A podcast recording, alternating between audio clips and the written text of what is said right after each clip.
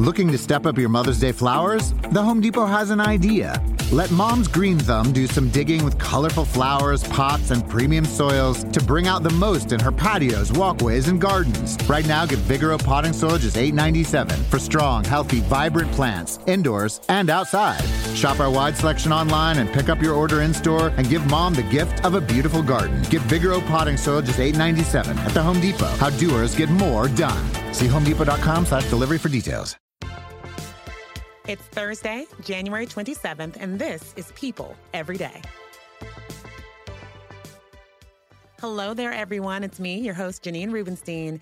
It's what the gram calls Throwback Thursday, so I'll share that 5 years ago at this time, I was in Aspen for my best friend's bachelorette party and was kind of fall skiing down a bunny slope. And how do I know this? My phone just reminded me of that very moment. It was so fun. I need to actually add a girls trip to my 2022 vision board, which I haven't done, but I digress. Forget the past and the future. Here's a few things happening right now. Someone who isn't worried about the past at all is the 40-year-old Paris Hilton. Yesterday, the hotel heiress and Paris in Love star shared with Andy Cohen on Watch What Happens Live that she and 35-year-old actress Lindsay Lohan have ended their long-standing feud. Listen. Who was the first one to reach out to the other? I saw that she got engaged when I was on my honeymoon, and I just said congratulations, and then that broke the ice. That's great. That's so nice. That makes me happy. No bad vibes. Oh, good for them. Well, elsewhere, it sounds like there are still plenty of bad vibes going around the stars of The Real Housewives of Salt Lake City. After being fired from the show for racially insensitive social media posts, Jenny Nguyen has spoken out, claiming that the posts were shared by someone on her team, someone she hired to do her social media. And yesterday on Instagram Live, the reality star shared an apology. Let's listen. But then the person that represent me really represent me in the wrong way, where they post certain things. But you know what? I'm taking full responsibility for it. It doesn't really matter what is said. What matters is, like, I hurt people. I hurt my fans. I hurt the people that out there are supporting me. And I feel really, really, really awful for that. All right, today, guys, I want to take a little romp through Royals news because, you know, here at People, we love our Royals. And today is Saint Devout Day in Monaco. Did I say that right? This is a yearly celebration that honors their patron saint, but someone who will notably be missing from the festivities is Princess Charlene. She is in the midst of a health recovery, which according to a palace statement is, quote, continuing in a satisfying and very encouraging way. So lots of people are curious about her recovery and her absence from public life. It's been a while now. So here to discuss what we know and give us a few other royal updates is People senior news editor Erin Hill. Hey, Erin. Hi, Janine. Great to chat with you. It's so great to talk to you. So let's go back to the beginning just a little. In November of last year, Princess Charlene's husband, Prince Albert, told People exclusively that she was in a treatment facility outside of Monaco. He said that she was suffering profound, quote, exhaustion, both emotional and physical. So what else did he tell us? Yeah, there was so much mystery around Princess Charlene's absence. She was gone from Monaco for 6 months. She initially was in South Africa for a 10-day visit, which turned into 6 months after what they say was an ENT infection, resulted in a number of corrective surgeries. So we spoke exclusively with Prince Albert in November, who told us that when she returned to Monaco, at first everything seemed to be going really well, but then it became pretty evident that she was unwell. And he cited profound exhaustion, both emotional and physical, and said that after a conversation with some of her siblings and with him and with a professional, the doctor, she decided to seek treatment. And they decided on a facility outside of Monaco for privacy reasons. And her prolonged absence really caused a lot of rumors. Something going on within the marriage. Is there a problem, you know, that they don't want to allude to with that? And it's not something health related. But Albert told us that these are not problems within the relationship. It's not related to any issues between husband and wife. And it's of a different nature. She's a mother to twins, Prince Jacques and Princess Gabriella, celebrated their 7th birthday just about a month ago. So it's clear this was a more dire health related situation. Yeah, and they said it still will be, you know, several weeks till she is back on the mend, I guess. But on top of the celebrations today, this past Tuesday was also Princess Charlene's birthday. She turned 44 years old, and she received some birthday love. A video celebrating her life was posted to the Palace of Monaco and her South Africa Charitable Foundation's Facebook pages. So something Charlene saw and reposted to her own Instagram with a heart emoji. So do we know anything else about her birthday celebration, what she did, if she was able to celebrate? Well, we know she's been receiving daily phone calls and video calls from her family, so I'm sure they interacted that way. There's also was a visit over the holidays with her kids. Prince Albert is said to have visited several times since then, but she tends to spend her birthday pretty privately, as most royals do, away from the spotlight. So with her still in treatment, recovering, it was likely more phone calls or video call with her kids and just a quiet day for her. Yeah. Well, before I let you go, we have to talk about another royal who has been making headlines recently. As we know, Prince Andrew is in the middle of a sexual assault lawsuit. Yesterday, he filed his official denial to the claims against him by his accuser, Virginia Roberts Gouffre. What's the latest on this case? Yeah, this week, his lawyers filed new court documents in New York saying that he's demanding a trial by jury. He also, within that filing, denied all of the complaints against him, all the accusations against him, and he's still maintaining his innocence. And it's clear that he's not going down without a fight. There was speculation, will he try to settle? Will this be something handled outside of court? But now it looks as though we're moving forward. There's talks of a trial come this fall. And so now his lawyers are getting everything in order and filed this document saying that he demanded a trial by jury, and then just really just set out a series of defenses, an 11-page document, all the arguments against him. And it's also in the midst of a very big year for his mother, Queen Elizabeth, celebrating her jubilee, 70 years on the throne, and it's unfortunately going to be overshadowed by this. Mm-hmm. Big, big deal. Well, we will continue to keep you all updated with anything regarding Princess Charlene and the lawsuit against Prince Andrew. And Erin, thank you so much for stopping by and taking us into it. Guys, you didn't think we'd make it through a week without some new Kim and Pete news, did you? Of course not. After the break, hear which mogul hosted the couple for dinner earlier this week. Here's a hint. If you're anything like me, you probably bought something from that person's company today. Stay tuned. Looking to step up your Mother's Day flowers? The Home Depot has an idea. Let Mom's green thumb do some digging with colorful flowers, pots, and premium soils to bring out the most in her patios, walkways, and gardens. Right now, get Vigoro potting soil just $8.97 for strong, healthy, vibrant plants, indoors and outside. Shop our wide selection online and pick up your order in-store and give Mom the gift of a beautiful garden. Get Vigoro potting soil just $8.97 at the Home Depot. How doers get more done. See homedepot.com/delivery for details.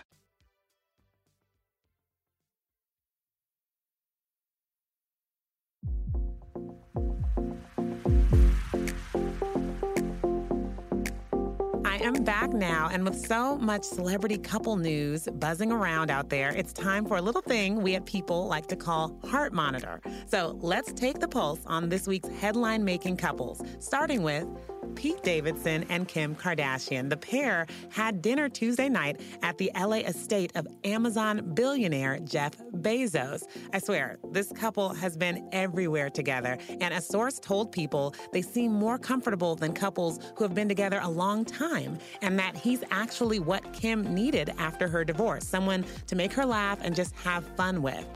Now, I gotta say this, Ye and his new girl have dinner with Madonna. Kim and Pete grab a bite with Bezos. I don't know. I feel a weird sort of my Rolodex is bigger than yours contest going on.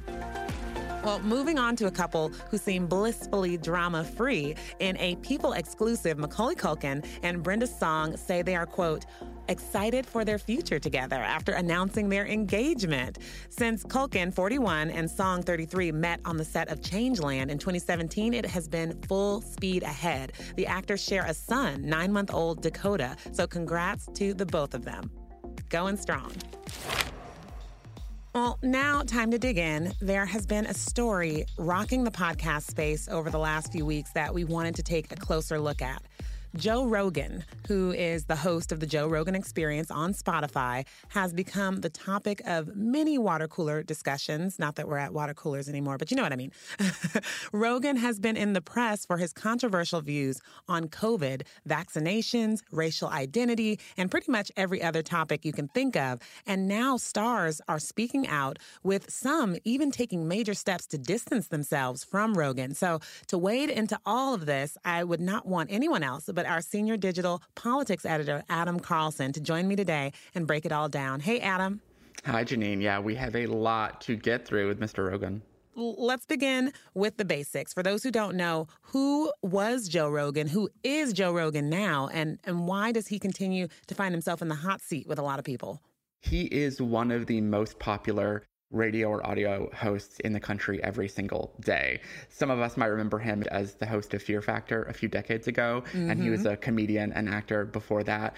But since 2009, he's been the host of his eponymous radio show. First, it was online on YouTube. Now it's on Spotify, and it reaches an enormous amount of people. Some of his episodes have 10, 15, 20, 30, 40 million listens per episode. Wow. And all of that leads to him signing this massive deal with Spotify in 2020, a multi-year deal that everyone believes was worth about $100 million for their listeners, you know, their global audience, to tune into him. And he is, you know, just kind of hitting all the buttons there, often in, you know, the wrong buttons, right? So take us into just a little bit of like what he has waded into on this show and why it's ruffled so many feathers. He has these massive, lengthy, unstructured conversations with people from all backgrounds talking about basically any subject he wants. He's a shock jock in some ways. He has a comedian's background.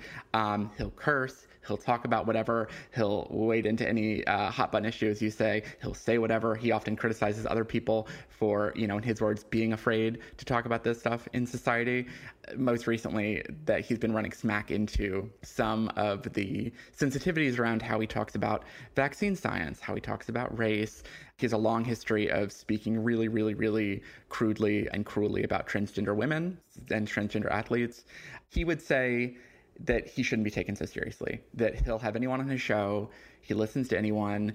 But the people who criticize him now say that's part of the problem, is he really will let anyone on his show. People like Alex Jones, the famous conspiracy theorist, people who say that vaccine science isn't real, even though all the scientists say it is. I mean, to bring it around to this week, we spoke about it. Rock and Roll Hall of Famer Neil Young said he was done with it. He didn't want his music on Spotify anymore. And as he laid out, it's because of Rogan's podcast spreading misinformation about COVID. And he thought it was irresponsible of not only Rogan, but also Spotify to allow this to continue. So Spotify announced they will be obliging Mr. Neil Young and took his music down yesterday, basically choosing Rogan over Neil. So this all made it to The View, and Joy Behar had her thoughts on it. So let's listen to that. I mean, I agree that Joe Rogan is a horror. Mm-hmm. But the way to counter that bad speech is with more speech. The way to counter it is with boycotts. Mm-hmm. I admire Neil for doing this, mm-hmm. Neil Young. Mm-hmm. But Joy, it's not a cancel culture. It's a consequence culture. And the way we handle it is we don't buy Spotify. I really like how she boiled it all down, and I really liked Joy for underlining that this isn't about censorship necessarily. This is not about the government taking away Joe Rogan's podcast. Mm-hmm. This is not about them yanking the microphone out of his hand. This is about he has an audience, and some of the members of his audience or people who can listen to his show are objecting to his show. And as consumers, one of the ways they can show their displeasure is to boycott or to urge other people not to listen. As she's saying, that's not a cancel culture. That's a consequence. She links it back to Neil's past legacy of political activism. You know, he's someone who's been really outspoken before. This is not the first time, certainly. He's even criticized music companies. And as you say, I thought it was so interesting when he put out his statement. You know, he said, Spotify has to pick. It's either me or Joe Rogan.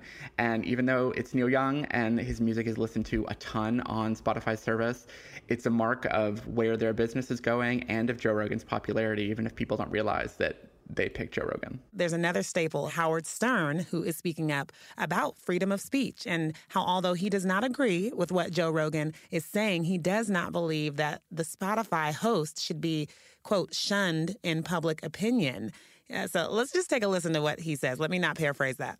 I don't think Neil Young is for censorship. I just think he's saying, look, I don't want to be part of this organization, because if my music is helping people bring people to the table, and then they're spreading something as lethal as don't take the vaccine, do this. I'm against any kind of censorship, really.